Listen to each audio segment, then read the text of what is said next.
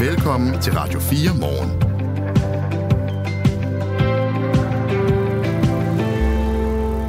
Winter is coming. Sidste år var der mange virksomheder, der rystede lidt i bukserne i forhold til de gasregninger, de kunne se frem til. Men de samme virksomheder, de kan se frem mod den kommende vinter med lidt mere ro i sindet end sidste år. Måske bliver det dyrt, men gassen slipper næppe op, og det skyldes også ikke bare, at det måske bliver billigere end sidste år, men også, at de her virksomheder bliver bedre til at finde alternativer. Det her det er selvfølgelig også relevant for mennesker, der bor i et hus, og som skal varme det hus op, og derfor kommer vi til at belyse den der gaspris fra forskellige vinkler her til morgen. Vi skal også se på en sjælden gæst, en af verdens mest sjældne fugle. Der er simpelthen nogen, der endda har talt den her flok på Eremitibissen. Der er 23 individer, og de er fløjet fra Alperne mod nord, og så er de endt i Syd- og Sønderjylland, og der er en amatørornitolog, der hedder Jesper Legaard, der har set fuglene. Han er med 6:15, og han vil gerne fortælle, hvorfor det er noget helt særligt. Det lyder opsigtsvækkende, spændende. Glæder mig til. Og samtidig så lægger regeringen op til at fjerne 0,5 million kroner til hvert udkantsgymnasie på den kommende finanslov. Men det vil få konsekvenser for eleverne. Det siger en række gymnasier i et åbent brev til regeringen. Vi taler med Asger Kjær Sørensen. Han er forperson for Danske Gymnasieelevers sammenslutning, og det gør vi, når klokken den bliver lidt over 6:30. Det er en lille smule rituelt med den der lange række af mennesker, der stiller op, fordi de gerne vil være præsidenter i USA. Jeg tror, de fleste allerede nu godt tør sætte deres penge på, at der er 2 muligheder. Biden er den ene, ja, og så begynder den anden med T. Ja, det tror jeg. Og det er ikke Tim Scott. Han har nemlig trukket sig. Han er senator i delstaten South Carolina, og var en af dem, der egentlig havde meldt sig i feltet af republikanere, der godt kunne se det ske. Altså, at han skulle stille op mod Biden ved præsidentvalget næste år. Men han har trukket sig, fordi han godt kunne se, at det ikke havde nogen gang på jord. Jeg sidder faktisk med en liste over de sådan aktuelle odds, hvis du er en spillefugl. Ja, altså jeg har aldrig oddset på præsidenter, men jeg kunne godt have oddset på AGF-sejr over Viborg i går, for eksempel. Ja, præsidenter er måske et bedre sted at sætte ind, fordi de mange bettingfirmaer er en lille smule uenige om, hvem der egentlig er favorit. Og det vil sige, hvis du sådan placerer dine bets rigtigt, så kan du næsten være sikker på, at du ikke taber. Altså hvis du det sted, hvor Biden giver højest odds, sætter penge på ham, og så sætter penge på Trump, de steder, hvor han giver højest odds, så ligner det faktisk, at du så meget går jeg ikke op i det. Ah, okay. Men, ja. Nej, det gør jeg. Joe Biden, han giver op til odds 2. Altså det vil sige, der er 50-50 for, at det bliver Biden. Så jeg kan få mine penge dobbelt igen? Ja. Et sted? Ja. Ja, og Trump, han giver sådan også i nærheden af 2, hvis du går de rigtige steder hen. Men altså, Trump er favorit. Nummer 3 på listen, det er Gavin Newsom. Det er der ingen, der tror på. Nikki Haley, der er nummer 4 på listen. Det er der heller ikke rigtig nogen, der tror på. Og nummer 5 på bookmakernes liste over de favoritter til at blive amerikansk præsident, der ligger simpelthen Michelle Obama, som ikke engang er stillet op.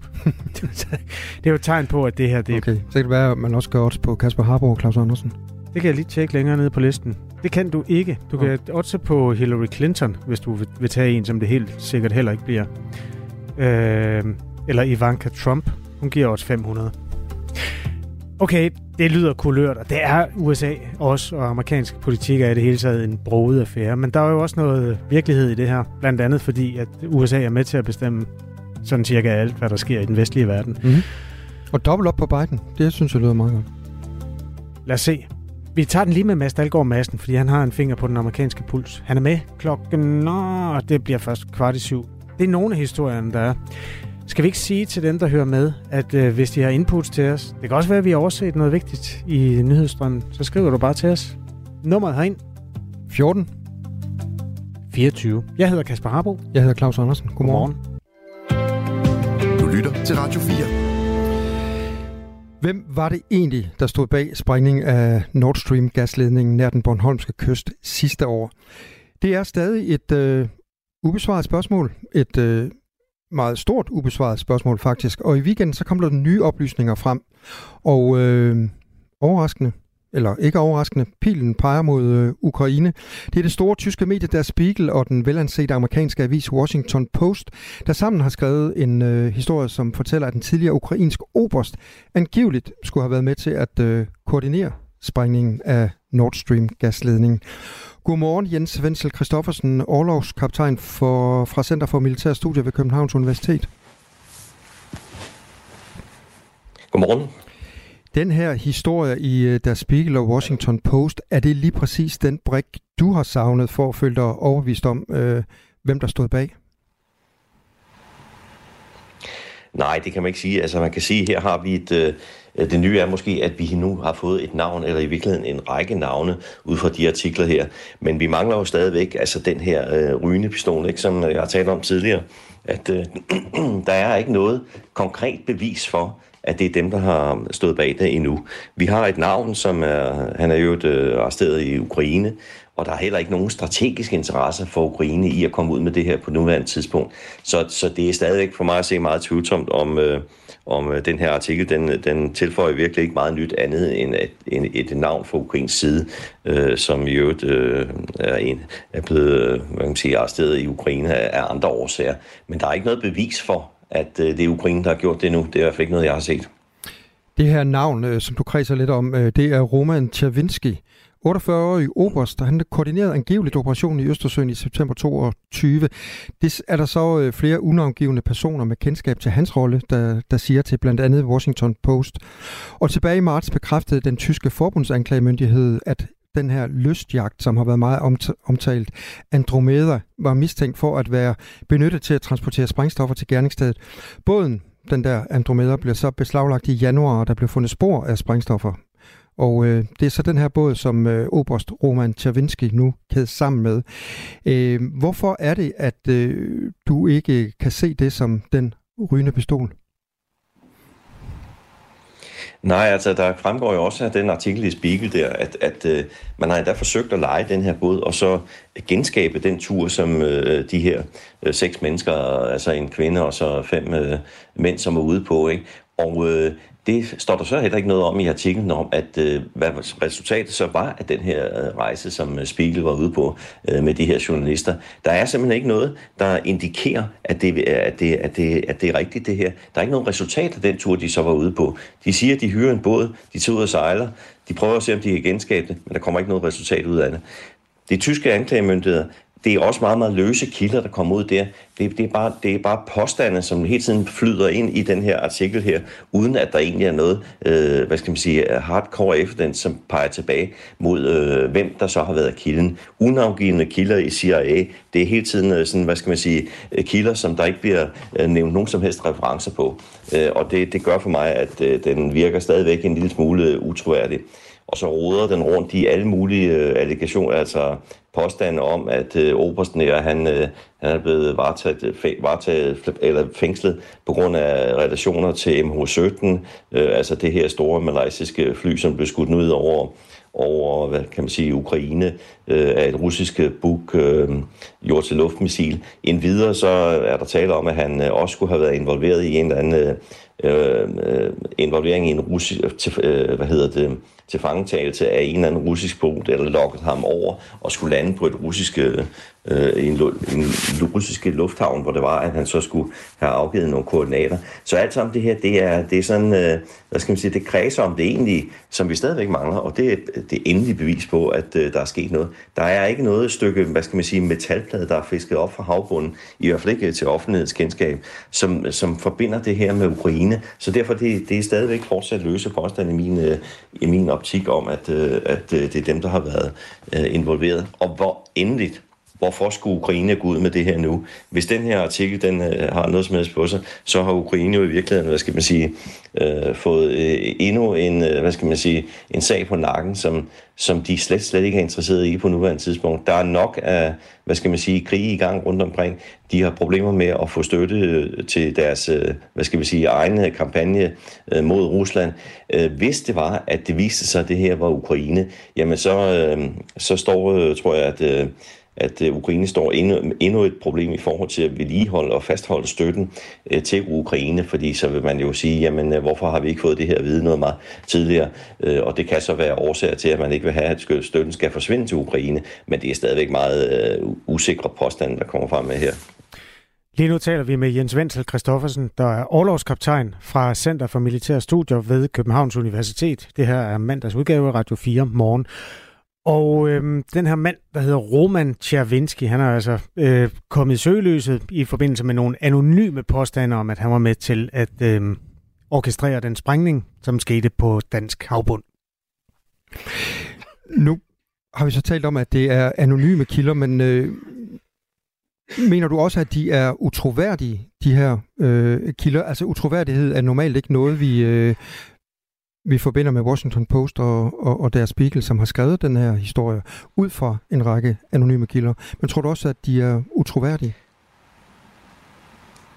Jamen det har jeg jo i virkeligheden ikke noget belæg for at sige, men om de er utroværdige eller ej. Ikke? Men det er bare ikke særlig godt, at man bliver ved med at få påstande frem, som ikke kan verificeres fra hverken det ene eller andet hold. For at vi kan vurdere det her, er vi jo simpelthen nødt til at have nogle fakta på banen, og det er der ikke kommet frem i den her artikel heller.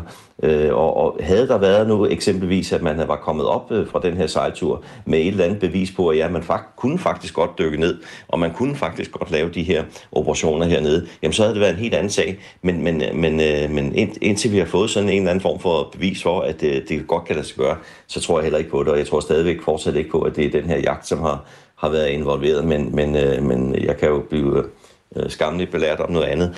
Så derfor så er det er spændende at følge, og det er klart, at det har stadigvæk offentlighedens store interesse, men så længe vi ikke har den rygende pistol, som jeg har sagt før, så tror jeg simpelthen ikke på det her som andet end en historie, der eventuelt kan være plantet for ligesom at få rettet opmærksomheden mod Ukraine i en eller anden negativ sammenhæng, således at man eventuelt kunne få stoppet støtten til Ukraine, men det er jo rene konspirationsteorier det her, så det vil jeg ikke give mig yderligere ind på, men jeg kan ikke se noget som helst strategisk interesse i for Ukraine at komme ud med en historie nu, og det vil være et uheldigt tidspunkt, at sådan en historie lander hos offentligheden.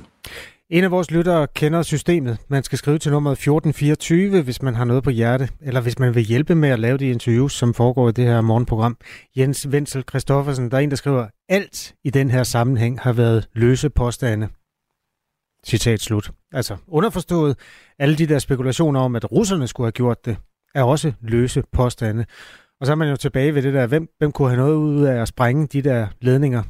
Altså, kunne Rusland det? Ja, det er jo et godt spørgsmål. Altså, man kan jo næsten se det fra begge sider. Altså, både Ukraine og Rusland kunne have noget ud af det. Og det er da rigtigt, det er løse påstande. Det er jo også derfor, at vi savner, at simpelthen myndighederne kommer på banen her og får meldt ud om, hvad har de her undersøgelser, som både de svenske, danske og tyske, polske myndigheder, hvad har de her undersøgelser resulteret i? Og som jeg så vender tilbage til før, ikke? Altså, der er ikke noget håndfast bevis på, at det her det er noget, der er linket hverken til den ene eller den anden. Men det er klart, at det, der jo kan undre, det er jo, hvad de russiske skibe laver ude så tæt op til sprængningerne. Og de ligger endda der mere end et døgns tid og kredser rundt om lige præcis de her sprængninger med enheder, som er specialdesignet til at netop kunne lave den her slags, operationer. Og derfor så kan det undre, at der ikke ligesom er kommet lidt mere frem i forhold til offentligheden, i forhold til, hvad de her skibe lavede derude i de her dage. Og det er klart, at det vil Rusland jo selvfølgelig ikke melde ud om, hvorfor de har specielt designet skibe, som kan operere under havoverfladen, hvorfor de ligger derude. Så det forstår jeg sådan set godt. Endvidere så kan man sige, at Ukraine, jamen altså, de har ikke andet interesse i det, end at skulle stoppe russisk gas og flyde op gennem, Nordsøen. Og det er også igen lidt tvivlsomt, fordi den gasleverance var i forvejen meget afbrudt i forhold til at levere gas til Europa. Så jeg kan ikke se de helt store interesser på Ukraines side i at gøre det her, men det kan jeg måske se større interesse fra russisk side i at kunne stoppe, når man har lyst til forsyning af forskellige arter til Europa. Og det her det er slående bevis på, at det kan i hvert fald godt stoppes, hvis man vil det. Spørgsmålet, hvem har gjort det? Og den føljeton har vi ikke fået afsløret, i hvert fald ikke med den her artikel her. Og det bliver ved med at være spekulationer her, indtil at der er nogen, der kommer ud med noget mere konkret. Og det var altså orlogskaptajn Jens Wenzel Christoffersen fra Center for Militærstudier ved Københavns Universitet. Godmorgen. Godmorgen. Hvis vi lige skal runde lidt fakta på Nord Stream og de her sprængninger, som altså var den 26. september sidste år, så var det angreb på Nord Stream 1 og 2, og det er altså gasledninger, hvis formål var at transportere gas fra Rusland til Tyskland. Der blev i første omgang rapporteret om trykfald i den ene Nord Stream 2-ledning og begge de to Nord Stream 1-ledninger. Og vi har forsøgt at få en kommentar fra forsvarsministeren, men Troels Lund Poulsen har trækket nej til at stille op til interview, og han henviser i stedet til Københavns Politi, som står for den her efterforskning. Klokken er 20 minutter over 6. Det her er Radio 4 morgen. Og vi bliver i en vis forstand ved det med gassen, fordi gasmangel har jo været en stor skygge over vores velbefindende de sidste halvandet år. Det ser ikke umiddelbart ud til, at gasmangel får samfundet til at gå i stå den her vinter, men risikoen for en ny krise er langt fra afblæst. Det skal vi også se nærmere på i dag i Radio 4 morgen. Sidste år gik vi jo ind i vinteren med frygt for, at den usikre forsyningssituation kunne betyde, at private mennesker skulle fryse i deres stuer, hvis de var varmet op med gas. Og så var der jo også en lang række store virksomheder her i Danmark, der stod med risikoen for at skulle lukke deres produktion ned, hvis Putin lukkede gashanen. Troels Ranis er vicedirektør og følger energimarkederne tæt for Dansk Industri. Godmorgen. Godmorgen. Vi kommer til at tale lidt sådan både for de private og for virksomhederne, men det er jo klart, at i Dansk Industri er det selvfølgelig virksomhedernes fokus, så lad os lige begynde der. Hvordan ser du truslen i den kommende vinter for, at der kommer til at mangle gas i Danmark og i virkeligheden i hele EU? Jamen i hele EU der er vi velforberedte til den kommende vinters gassæson, så at sige. Altså forudsætningerne er solide. Vores gasefterspørgsel den er jo reduceret med cirka 15% på tværs af alle EU-landene i forhold til sådan de historiske gennemsnit. Og så har vi faktisk øget vores import af flydende naturgas med 20%. Og vi ser også de her internationale LNG-markeder, som vi kalder dem, altså flydende gasmarkeder her, de er faktisk i stand til at levere til markedet. Og noget skyldes, at Kina faktisk ikke har øget sin efterspørgsel. Så det står sådan set meget godt, og vi har også store gaslager i EU på tværs, og også i Danmark. De er faktisk næsten helt fyldte, næsten 100%, og allerede der står vi altså med gode forudsætninger for at håndtere kulden, når den nu kommer, og den kommer jo.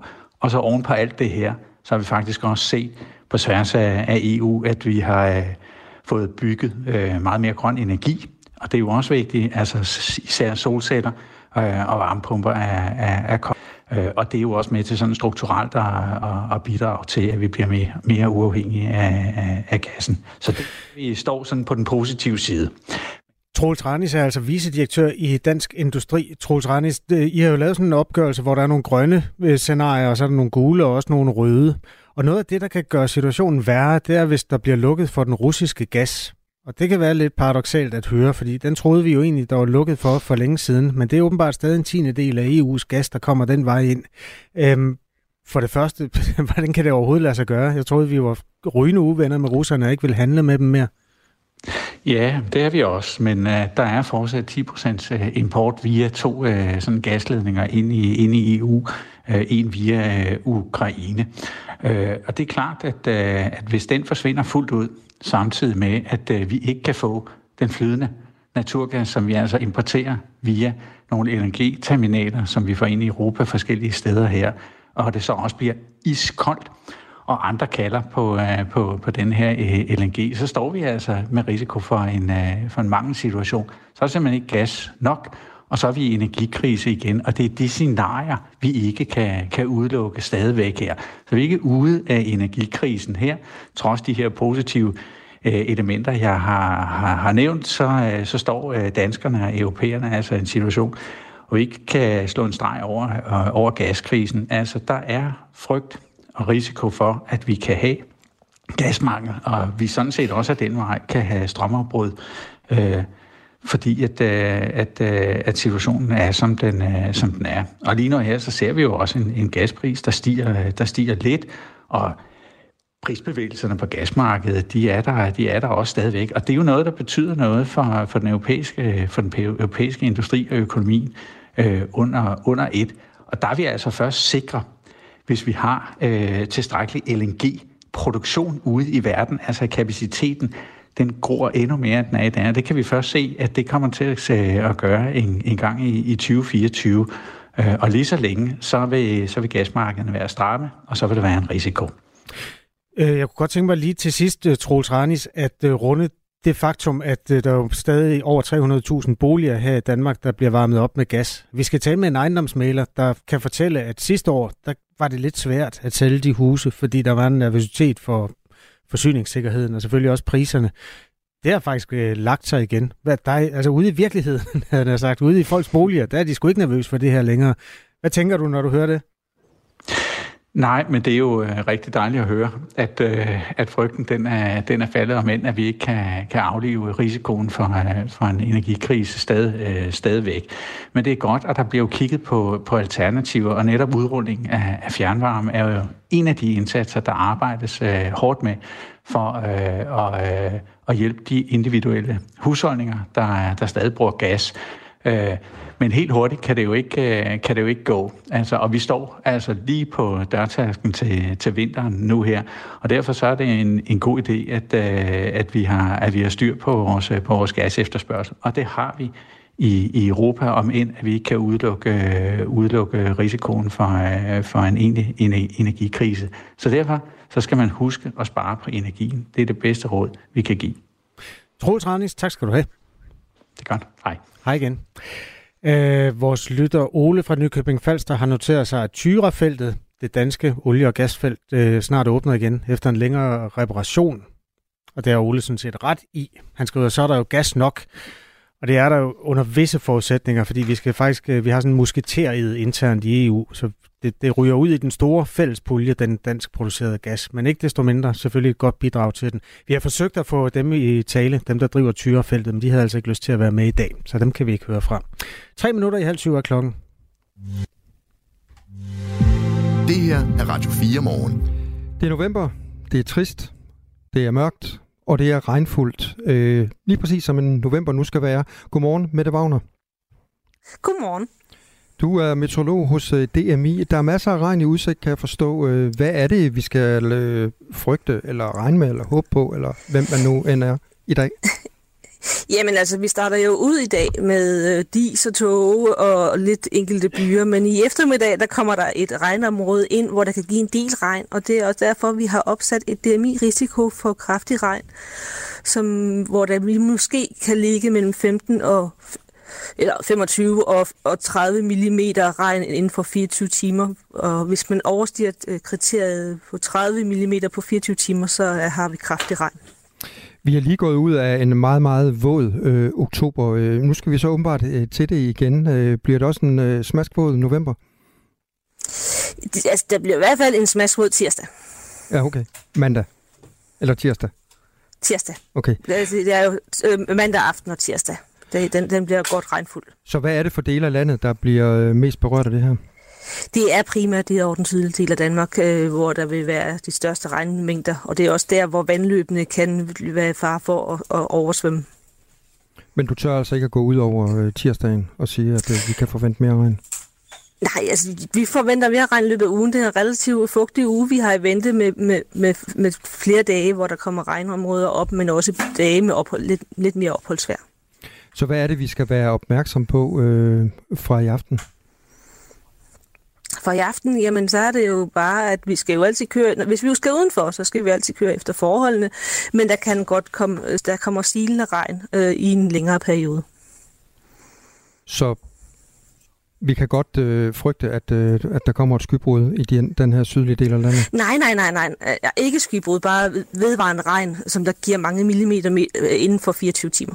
Så lokale oversvømmelser? Ja, vandløb, der kan være lokale oversvømmelser, ja. Tak skal du have, Mette Wagner, fordi du lige var med til at opdatere det her til morgen. Det var så lidt, og så må I have en dejlig dag. Tak lige måde. Tak lige måde. Ja, hej. Hej. Klokken er snart 6:30. Det her det er en morgen, hvor vi har beskæftiget os en del med den der forsyningssituation, som er så væsentlig for, om folk har råd til at tænde for varmen i deres stuer. Der kom også en løftet pegefinger fra Troels Ranis, der er vicedirektør i Dansk Industri, der sagde, husk at spare på energien.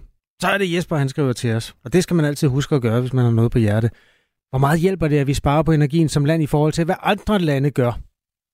Er det ikke kun primært prisen, der vil blive påvirket, spørg Jesper. Tak for det, Jesper. Han skrev på 14.24. Klokken er 6:30. Nu er der nyheder på Radio 4. De to evakuerede danskere fra Gazastriben vil lande i Danmark inden for et par dage, det siger direktør for Udenrigsministeriets borgerservice Sten Hommel til TV2. Han ved ikke, hvornår de 3 resterende på evakueringslisten kan komme ud af Gaza. Man kan faktisk ikke rigtig komme dybere ind i det, og vi ved det faktisk heller ikke rigtig præcis. Men de 5, de er valgt ud, efter vi har spillet ind, og så er der forskellige årsager til, at ikke alle kan nå frem til grænsen. På listen er også en 9 måneder gammel baby. Det er i hvert fald noget, der har vores meget, meget store opmærksomhed, og den dialog, vi har med alle, vi kan, om, og hvordan vi muliggør, at mor og barn kan komme ud sammen.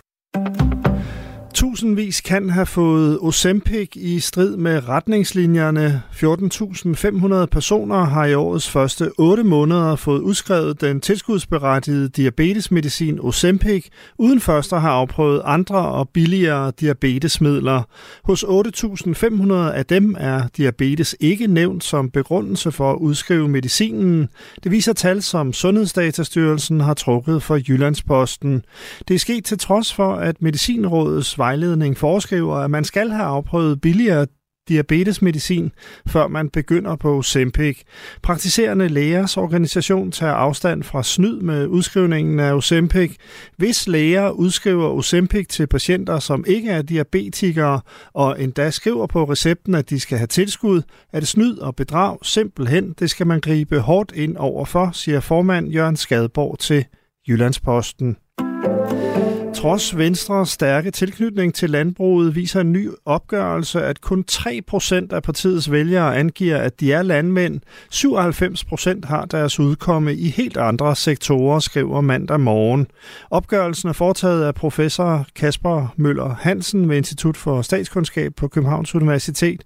Det er utroligt, at et parti som Venstre bygger sin identitet på de 3% af partiets vælgere, som er landmænd, siger han til Mandag Morgen. 347 millioner børn er udsat for et højt eller ekstremt højt niveau af vandmangel i Sydasien. Det er mere end i nogen anden del af verden. Det skriver UNICEF i en rapport. I rapporten består Sydasien blandt andet af landene Afghanistan, Bangladesh og Indien. Tilsammen bor mere end en fjerdedel af verdens børn i de lande. Ifølge UNICEF er klimaforandringer med til at forværre verdens mangel på vand. Klamydia-smitte hos unge topper igen. Smitten med den seksuelt overførte sygdom udvikler sig i den forkerte retning. Sidste år var der knap 36.000 påviste klamydia-tilfælde i aldersgruppen 15-29 år. I alt var der næsten 42.000. Dermed udgør de 15-29-årige 86% af alle tilfælde. Det viser en ny rapport fra Foreningen Sex og Samfund, som bygger på tal fra Statens Serum Institut. Desværre viser tallene, at vi endnu engang slår rekord i antallet af klamydia-smittede i Danmark. Siger generalsekretær i Sex og Samfund, Maj-Britt Berlau. Hun peger på, at unge skal have mere viden om, hvad klamydia er, hvordan det smitter og hvor farligt det kan være. Derudover skal unge beskytte sig bedre mod sygdomme, og her er kondom den eneste vej frem. Dernæst er det nødvendigt at lade sig både teste og behandle. Når test og beskyttelse ikke er noget, der ligger top of mind, fordi man egentlig ikke har viden, så bliver smitten ved med at stige. Sygdommen er let at behandle med antibiotika. Mest skyde, men også lidt sol og enkelte byer, 5-8 grader og svag til jævn vind fra øst. Det her er Radio 4 Morgen. Husk, at du kan sende os en sms på 1424. USA skal holde præsidentvalg næste år, og vi ved i hvert fald, hvem det ikke bliver, der vinder det, nemlig Tim Scott. Han har trukket sig. Han er senator og valgt i delstaten South Carolina. Var tiltænkt en af de roller der, som den, der måske kunne forene et meget splittet USA. Det kommer han altså ikke til. Tim Scott var også den eneste afroamerikaner, så nu ved vi også, hvilken hudfarve den næste præsident i USA får. Hvad vi ellers ved, det finder vi ud af med hjælp fra Mads Dahlgaard Madsen om cirka et kvarter her i Radio 4 Morgen. Inden da skal vi også besøge en meget sjælden fugl. Eller for at sige det som det er, fuglen besøger os. Radio 4 Morgen er i dag med Claus Andersen og Kasper Harbo. Godmorgen. Godmorgen. Det her er Radio 4 Morgen. Regeringen bør afstå sig fra at skære i pengeposen hos de gymnasier, som ligger i udkanten af landet. Sådan lyder det i et åbent brev, som 22 elevrådsforpersoner står bag, og det her brev, det er så udgivet i Jyllandsposten. Og i finanslovsudspillet, så har regeringen en plan om at fjerne 0,5 million kroner fra hvert af i alt 32 udkantsgymnasier. Men det vil få store konsekvenser, det frygter de her udkantsgymnasier. Asger Kjær Sørensen, du er forperson for Danske Gymnasieelevers sammenslutning, og du taler på vegne af de 22 elevrådsforpersoner, som har underskrevet brevet. Godmorgen. Godmorgen. Hvad vil det betyde for de her udkantsgymnasier, hvis regeringen fjerner 0,5 million kroner? Det lyder umiddelbart ikke af så mange penge. Nej, det lyder ikke af meget, men det vil faktisk have nogle store konsekvenser derude. Altså det, som vi hører, folk de siger til os, eleverne siger derude, og rektorerne egentlig også, det er, at det her det vil betyde, at der vil være nogle studieretninger, der man for eksempel ikke vil kunne oprette. Der vil være nogle valgfag, man vil have svært ved at udbyde, måske nogle faciliteter, som vil være ikke lige så gode, som de er i dag. Alt i alt, altså ting, der bare gør, at de her gymnasier de bliver mindre attraktive og vil have svære ved at tiltrække elever. Og hvad så, han har sagt? Altså, hvad vil det få konsekvenser? Jamen, det vil jo få de konsekvenser, at mange af de her gymnasier, de har jo i forvejen ret presset økonomi, og hvis man så samtidig får endnu sværere ved at tiltrække elever, fordi at de fag, man skal bruge for at komme ind på drømmestudiet, ja, dem kan man altså kun få, hvis du tager til en større by, jamen så er det jo klart, så er der en masse, der vil vælge gymnasiet fra, som jo kun vil presse de her økonomier yderligere og gøre, at det i sidste ende kan betyde, at nogle af de her uddannelser med lukke, og det vil være rigtig, rigtig slemt for en regering, der har en ambition om et Danmark i balance og uddannelsesmuligheder i hele landet. Skal vi lige slå fast, hvad der er, der definerer et udkantsgymnasium? Det er, hvis der er under 420 elever på det her gymnasium. Er det ikke rigtigt forstået? 430. 430. Og at eleverne vil have over 20 km til nærmeste gymnasium, hvis det gymnasium er lukket. Men hvis der nu ikke er nogen elever, der gider at gå på det her gymnasie, hvad er problemet så? Så søger de jo bare andre steder hen. Kan man så ikke bare sige, jamen, så må det jo lukke? Jeg tror, problemet er, og det er, tror jeg egentlig også, regeringen er enige i, det er, at det vil være skabe en enorm ulighed, hvis der er nogle dele af landet, hvor man har meget nem og let adgang til uddannelse, mens der er andre, hvor man må rejse i flere timer blot for at skulle tage en uddannelse. Der er mange, der siger det her med, at det vil være meget svært at få... meget svært at få et ungdomsliv til at hænge sammen, hvis du skal have tid til også at ses med nogle venner en gang imellem, have tid til at have et fritidsjob måske, eller engagere dig i dit lokalsamfund, have nogle fritidsinteresser. Det bliver meget svært at have plads til det, hvis du havde en times transport eller mere frem og tilbage hver evig eneste dag. Så det er jo egentlig en ambition om et Danmark i balance, hvor der er lige muligheder, og hvor dine uddannelsesmuligheder, de ikke afhænger af, hvad for en postnummer dine forældre har valgt at bosætte sig i. Og det er jo en ambition, regeringen deler. Der er bare ikke så meget handling bag ordene, og jeg tror, det er det, som har gjort rigtig mange elever ude på de her gymnasier frustreret, og også har været grund til, at vi har skrevet det her brev. Ja, i det her brev, der står der blandt andet, vi er 22 elevrådsforpersoner fra udkantsgymnasier i hele landet, der er gået sammen for at bede jer om én ting, at I finder 16 millioner kroner på finansloven og forlænger det tilskud, der holder hånden under vores gymnasier. Det burde være muligt. Det burde være muligt, skriver I. Hvor realistisk er det, tror du? Jeg tror, det er rimelig realistisk. Nu er der en forhandlingsreserve på 500 millioner kroner, så hvis 16 af dem kan gå til at prioritere, at vi har Danmark i balance, som vi også ved er noget, der ligger regeringen rigtig meget på sinde, så tror jeg da godt, at det er nogle penge, man vil kunne finde. Og jeg har også noteret mig, at der er flere partier, der har det her som en del af de ting, de tager med ind til finanslovsforhandlingerne. Så vi er selvfølgelig mange, der håber på, at de lykkes med at komme igennem med de ting, fordi det vil gøre en kæmpe forskel ude på gymnasierne. Undervisningsminister Mattias Tesfaye, han siger sådan her til TV MidtVest. Vi har et ønske om at lave en større omlægning af gymnasiernes økonomi for at understøtte gymnasier i landdistrikter, fordi det er dyrere at drive et gymnasium, hvor der kun starter 3 1.G-klasser, end hvor der starter 14. Der er nogle stordriftsfordele, som vi ikke synes, den nuværende økonomimodel tager hensyn til, påpeger ministeren. Hvordan lyder det, Asger Kjær Sørensen? Jamen det lyder jo rigtig, rigtig godt. Det er jo mange af de ting, som vi også har presset på for, at man gør længere. Jeg skal da også sige, at han er ikke den første undervisningsminister, der siger, at han vil ændre i gymnasiernes finansieringsmodel. Det tror jeg, vi har haft en 4-5 stykker nu i træk, der alle sammen gerne har vil gøre det. Men indtil den løsning kommer, så bliver man altså nødt til at holde hånden under de her gymnasier, for de kan ikke mærke derude, at det er noget, som ministeren tænker på at gøre. De kan først mærke det, når løsningen den er kommet. Så indtil da, så bliver man altså nødt til at holde hånden under dem.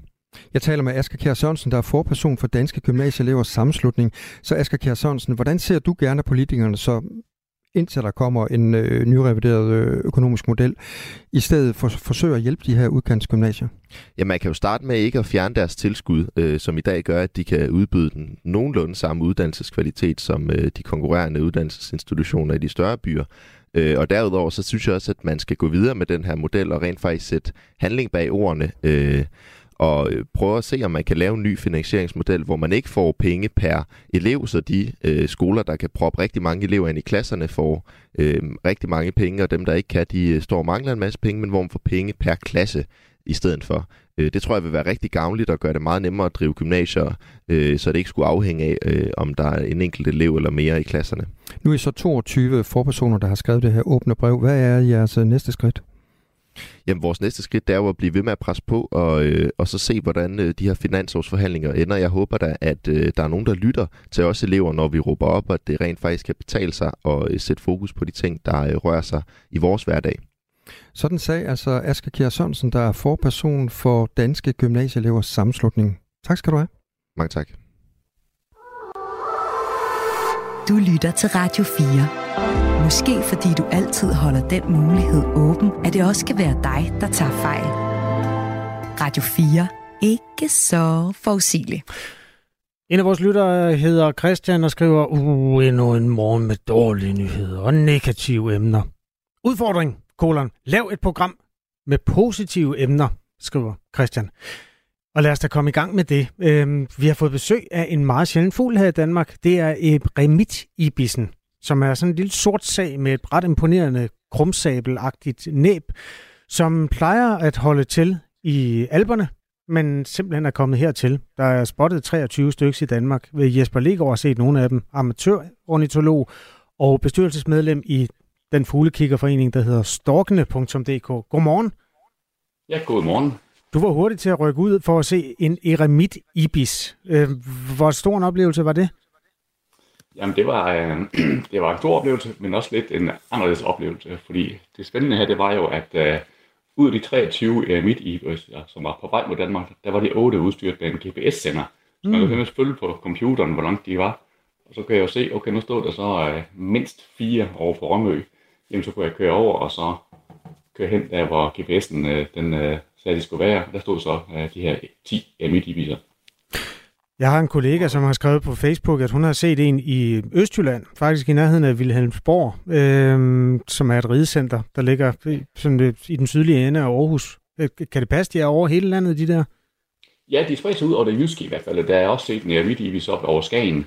Så de har de har stort potentiale, altså de kan virkelig hurtigt komme omkring. Så det var lidt ærgerligt, at de fløj 180 grader i en forkert retning, kan man sige. Men de kommer hurtigt omkring, ja, det gør de. Jeg har altid været meget imponeret over jer, efter at man starter bilen, når I hører om en sjælden fugl. Fordi risikoen for, at I ikke får den at se, den er jo temmelig stor. Og i øvrigt, så er det jo heller ikke sådan en farvestrålende papegøje eller sådan noget. Det er en sort fugl. Hvad er det, der driver dig til at starte din bil og køre helt til Rømø, som ligger ude i Vesterhavet? Ja, altså, det er ikke også noget. Der er selvfølgelig mange måder til at være fugle på. Jeg vil normalt ikke køre ud og se efter en sjælden fugl, men det her, det var alligevel så en ikonisk fugl. Det er en fugl, der var på randen af udryddelse for 20 år siden. Altså, vi mennesker har skudt dem væk helt tilbage i 1600-1700-tallet, og der har været den skrantende bestand rundt om Middelhavet op til nu, hvor det faktisk bare er gået stille og roligt ned ad bakken ind til årtusindskiftet. Der valgte man så simpelthen at indfange nogle fugle og få dem til at yngle i fangenskab, og det lykkedes rigtig godt at få dem til at yngle. De kan sagtens få unger og sådan noget, og de kan sagtens finde mad nok. Men problemet var, at bestanden var så lille, at de kunne simpelthen ikke, deres oprindelige trækgen var ødelagt, så de skulle lære at trække sydpå til Italien eller Spanien. Og det er så det, der er gået galt her. Derfor synes jeg, det er interessant at se de her fugle, som de burde aldrig være kommet til Danmark. Jeg håber næsten, det er et engangsfænomen, at de trækker ud af landet, og så ser vi ikke nyt ibis mere, fordi de skal være et helt andet sted. Kan du fortælle lidt mere om, altså for det første, hvor fløj de fra, og hvor skulle de have fløjet hen? Og for det andet, hvorfor er det et problem, at de er her? Ja, altså de her 23 i Danmark, de kommer alle sammen ned fra Salzburg. Østrig, Salzburg, og de er ikke tamfugle her. Deres forældre eller bedsteforældre er udsatte fugle, men det her, det er nogen, som er vilde fugle, det her. Problemet er med eremitibisser, de har ikke, de skal følges med en, som kender turen for at finde det rigtige vinterkvarter. Vinterkvarteret for eremitibisser, det er omkring Toskana nede i Italien, og der flyver også hovedparten af bestanden ned og overvintrer. Men de havde en utrolig mild efterår her nede i alpeområderne, altså rekordvarmt dernede, og fuglene ligesom ikke ville ikke trække væk. Og da de så endelig trak de den forkerte vej og fløj så nordpå i stedet for. Der er 6 stykker i Sverige også, og så er de her 23 i Danmark. Problemet for dem det er, så længe det er tøvejr, så kan de sagtens finde regnormer, larver og snegle til at spise, men kommer der rigtig vinter med frost, så er det ikke sjovt for dem at stå i Danmark. Så er det sjovt at være i Italien. Vi fastholder lige nu, at mindst 23 eremitibisser er fløjet til Danmark.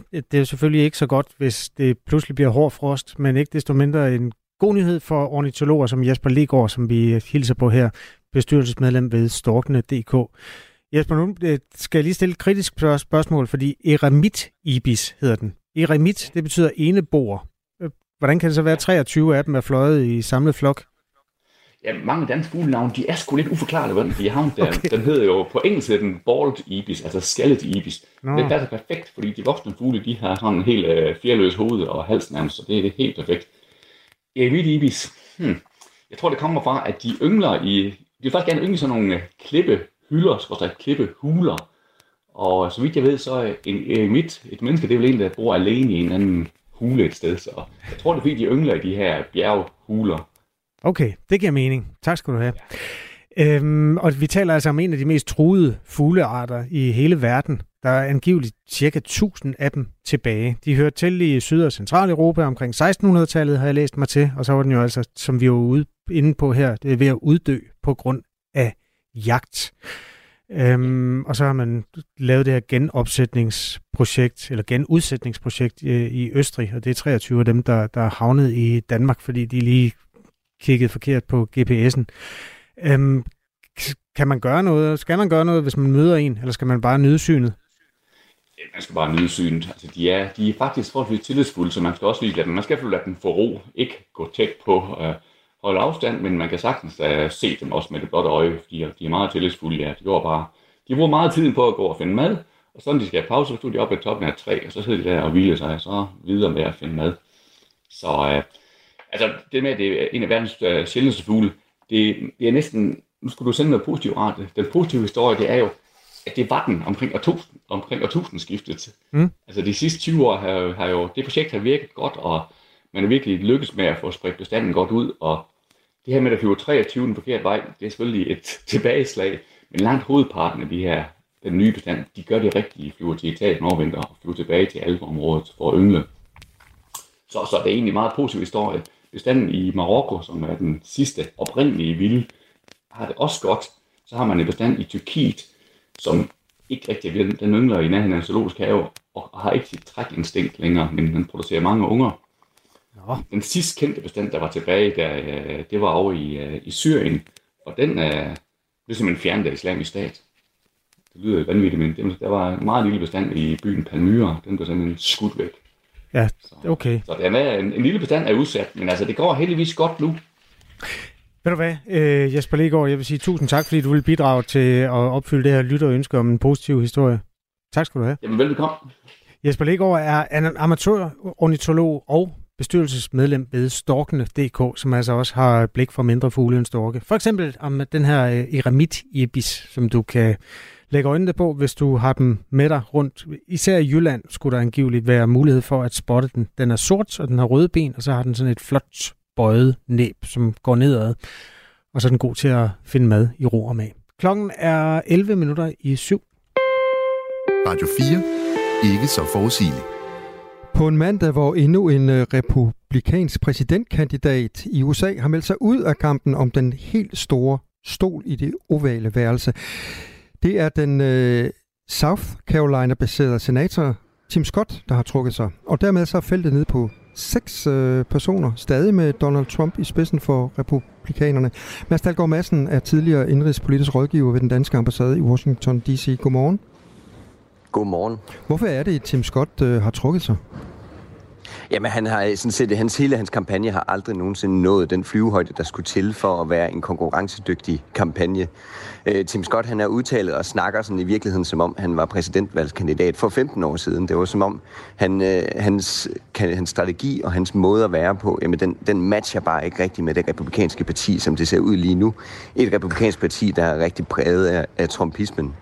Så det har vist sig, at det er ikke Tim Scotts time to shine i amerikansk politik, og han prøver nok senere på den anden side af et Donald Trump, han ikke længere er i amerikansk politik. Så Tim Scott, han nåede simpelthen bare aldrig at ramme nerven hos vælgerne. Var han bare sådan en for sjov kandidat?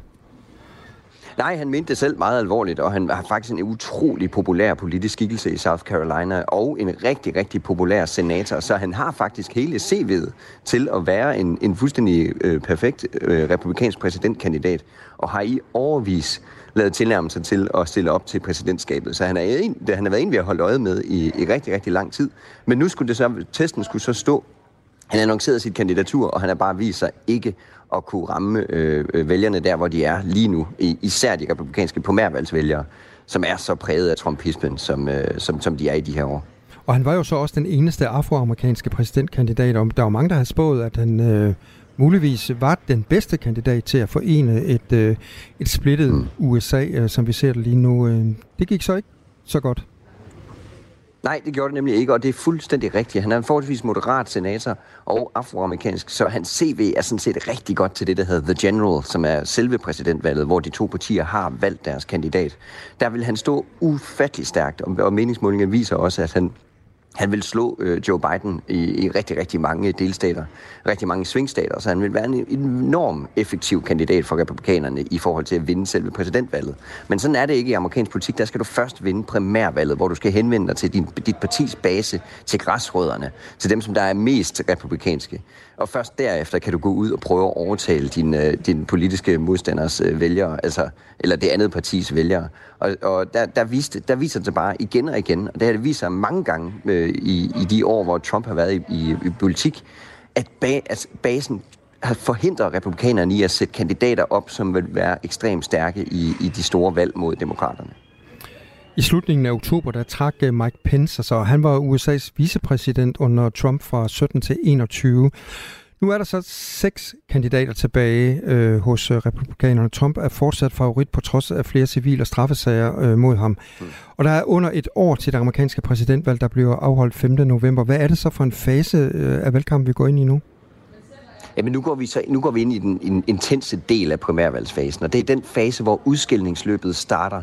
Og man kan sige, det er næsten startet her med Tim Scotts annoncering, selvom vi vidste, den ville komme, og vi vidste også, at Mike Pence ville melde sig ud, fordi han heller ikke har klaret sig. Så det, vi skal holde øje med nu, det er konsolideringsløbet. Det er, formår de republikanske kandidater, som ikke er Donald Trump, altså de 5 andre, der stiller op imod Donald Trump, formår de at lave et udskillingsløb nu, så de kan samle sig bag én anti-Trump-kandidat, som så kan stå stærkt over for Donald Trump. Han har vist sig ekstremt stærk, når der er mange modkandidater, som han kan spille banen en af gangen. Så Tim Scott, han har meldt sig ud nu. Er det et vink med en vognstang til de andre kandidater om at finde én kandidat at satse på, så vælgerne kan konsolidere sig bag dem, så Trump han får én stor kandidat modkandidat. Det er den fase, vi går ind i nu. Det er udskillingsløbet. Og det er der, vi skal holde øje med, hvor er det, vælgerne går hen. Hvem er det, de ser som det bedste Trump-alternativ i det her felt? Og der kan vi kigge til en Nikki Haley, som virkelig har tur i den, og det kan være, hun får momentum nu. Hun er tidligere FN-ambassadør og klarer sig rigtig godt, fordi hun er også fra South Carolina, samme sted som Tim Scott herfra. Så kommer hun til at høste af det her? Kommer hun til at tage Tim Scotts South Carolina-vælgere? Det skal vi holde øje med over de næste par uger. Jeg talte med Mads Dahlgaard Madsen, tidligere indrigspolitisk rådgiver ved den danske ambassade i Washington D.C. Og Mads Dahlgaard Madsen, så hvis vi lige kigger ud over republikanerne, ja, det kunne jeg så ikke sige, men det kan du så hjælpe mig med senere. Vi har fået et spørgsmål fra en lytter på 1424. Hvor meget fører Biden med, hvis han gør det? Altså, hvordan ser det ud lige nu? Ja, det er et virkelig interessant spørgsmål, fordi at hele Washington D.C. fik jo noget af et wake-up call her i sidste weekend, hvor der kom meningsmålinger ud, der sagde, at jamen, altså, Biden han fører slet ikke. Han er faktisk bagude i 10 af de her, eller han er bagude i rigtig mange af de her afgørende swingstater, som er de stater, der afgør præsidentvalg i USA. Så der fører Biden faktisk ikke. Så det er slet ikke garanteret, at hvis det er Donald Trump, der bliver det republikanske partis kandidat, at Biden så bare automatisk vinder. Det har ellers været kalkylen for demokraterne og hos Biden, at jamen, Donald Trump han er den mest upopulære politiker i USA lige nu, så derfor er det garanteret, at vi vinder, hvis han bliver kandidat. Det har vi nu fået meningsmålinger på, der viser, at jamen, ligegyldigt hvad, så bliver 2024-valget, også selvom det er Donald Trump, der bliver valgt for det republikanske parti, det bliver ekstremt tæt. Og lige nu, der fører Trump faktisk over Biden. Godmorgen, Mads. Det er Kasper her. Jeg interesserer mig lidt for bookmakerne, og det er selvfølgelig noget mere uvidenskabeligt, men de har trods alt deres penge på højkant, og derfor er de nogle gange også gode til at ramme den her type forudsigelser. Donald Trump er også favorit hos bookmakerne, næsten uanset hvilken af dem man spørger. Biden er nummer 2, Gavin Newsom nummer 3, Nikki Haley nummer 4. Nummer 5 på listen, det er Michelle Obama. Og så tænker jeg, hun er jo ikke sådan rigtig stemplet ind endnu. Hvor meget kan der nå at ske? Altså kan der nå at blive trukket kaniner op af det er så den demokratiske hat?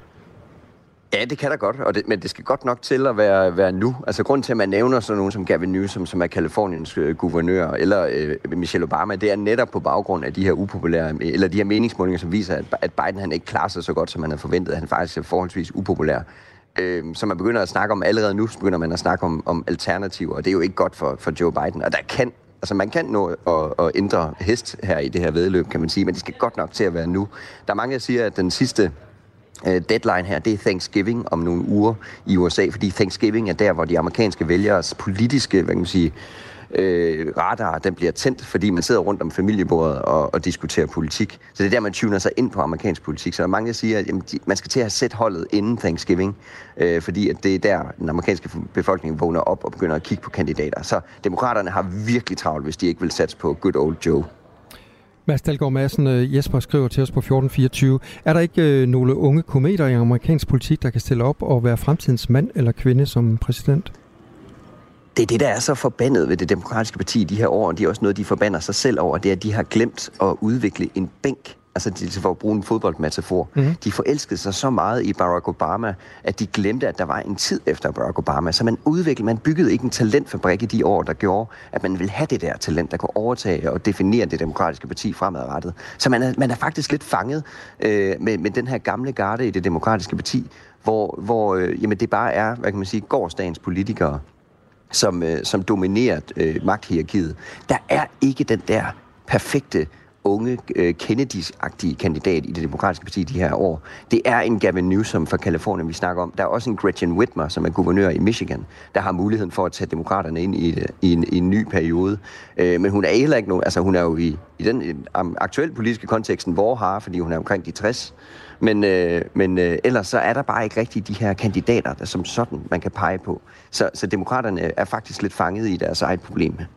Nu talte Kasper Harbo om oddsfører. Hvad er dit bedste bud på de to, som kommer til at battle om den her stol i det ovale værelse, når vi kommer dertil?